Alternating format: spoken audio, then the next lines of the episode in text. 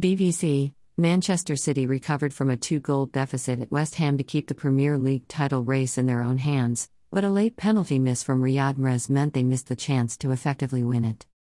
Pep Guardiola's side went into the game knowing that four points from their two remaining games would guarantee a sixth Premier League title, but were left shocked and two down at halftime after a brilliant double from Jarrod Bowen.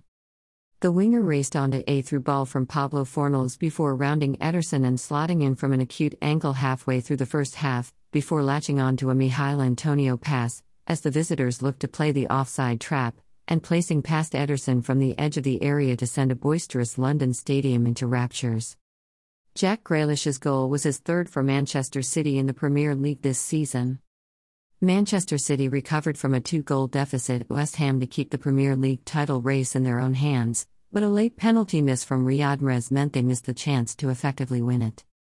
Pep Guardiola's side went into the game knowing that four points from their two remaining games would guarantee a sixth Premier League title, but were left shocked and two down at halftime after a brilliant double from Jarrod Bowen.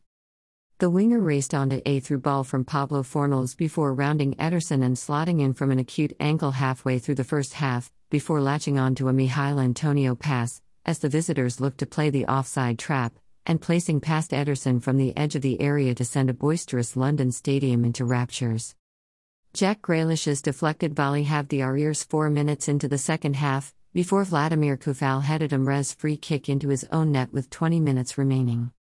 There was more drama to come.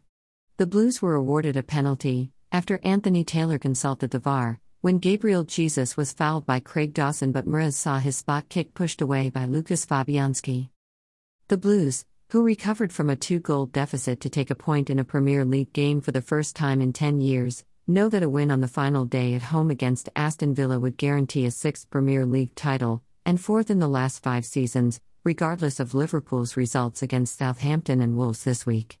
They could win the title on Tuesday if Liverpool lose at Southampton.